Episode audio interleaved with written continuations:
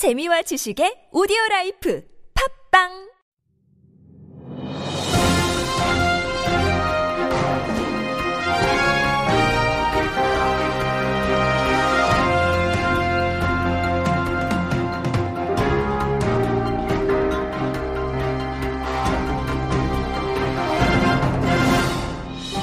안녕하십니까. 다문화, 다문화 정책, 다문화주의의 실태를 파헤치고 진단하여 그 진실을 국민들에게 알려드리는 우리문화사랑 국민연대 팟캐스트입니다.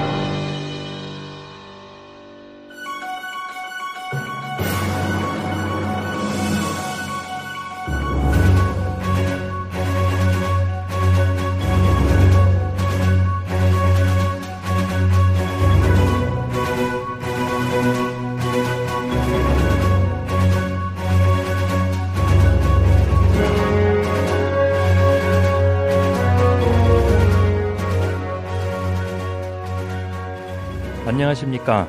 문사연 시사 논평입니다. 선진 민주주의와 더불어 관용을 나타내는 똘레랑스를 앞세워서 우리보다 수십 년 앞서 다문화 정책을 야심차게 시행한 영국, 프랑스, 독일, 호주 이들 국가는 지금 치솟는 내외국인 갈등, 문화 충돌, 국가 정체성 상실, 외국인 범죄 폭등, 사회 안전 불안, 사회 양극화 심화 등의 국가적 위기 앞에서 대통령과 총리 등 국가 수반들이 나서 급기야 다문화 정책 폐기를 공식 선언하기에 이르렀습니다. 하지만 유독 한국만은 많은 국민들이 다문화 정책에 대해 이의 제기를 하고 있음에도 불구하고 이들 기존 선진국들과 정반대의 길을 택하여 꿋꿋이 가고 있습니다.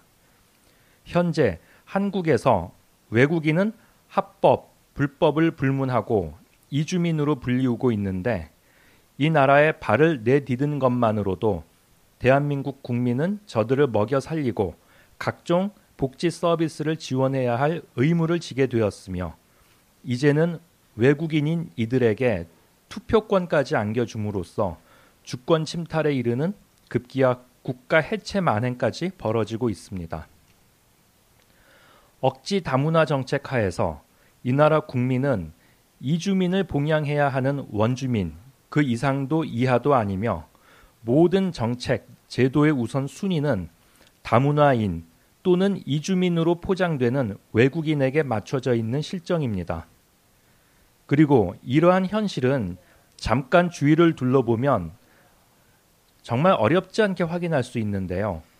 상황이 어느 정도로 심각하냐면 한국의 대학생들이 비싼 학비에 시달리며 제대로 공부도 못하고 있는 지금 각 대학교의 외국인 유학생들은 온갖 장학금 혜택에 반값 등록금의 시혜를 받으며 아르바이트 독식에 기숙사까지 우선 입주 혜택을 받으면서 한국에서 지식 쇼핑을 하고 있는 상황입니다.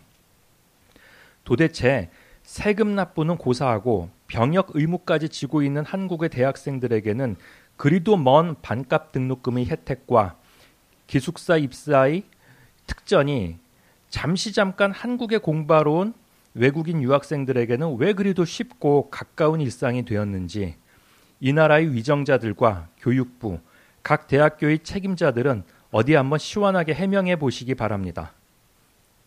내국인의 불이익을 담보로 외국인에게 집중되는 각종 혜택과 시혜, 거기다가 영주권 남발을 넘어서 투표권까지 뿌려대는 망발은 적어도 이 나라의 국격과 시민권의 가치를 똥값으로 전락시키는 글로벌 호구짓에 다름 아니며 결국 주권 침탈, 국가 해체와 직격되는 사안이라는 점에서 크게 우려하지 않을 수 없습니다. 주목해야 할 것은 많은 국민들의 반대와 비판에도 불구하고 위와 같은 상식적으로 이해 불가한 억지 다문화 정책이 우후죽순 쏟아져 나오는 이면에 썩은 정치인들과 태만한 국가 관료 및 돈과 명성에 눈이 멀어 진보를 자처하며 외국인들을 팔아 돈과 정치적 이해를 탐하는 이권 단체들이 자리하고 있다는 것입니다. 그 결과 학력 및 경력 위조를 다 자행하고도 국회에 진출한 이자스민과 같은 자격 없는 해외파 정치꾼들마저 이 나라에 등장하게 되었고 이것을 빌미로 너나 없이 한국의 정치 무대를 만만하게 보고 나도 한번 새로이 스타로 등극하고자 나서는 다문화인들이 급격히 늘고 있는 실정입니다.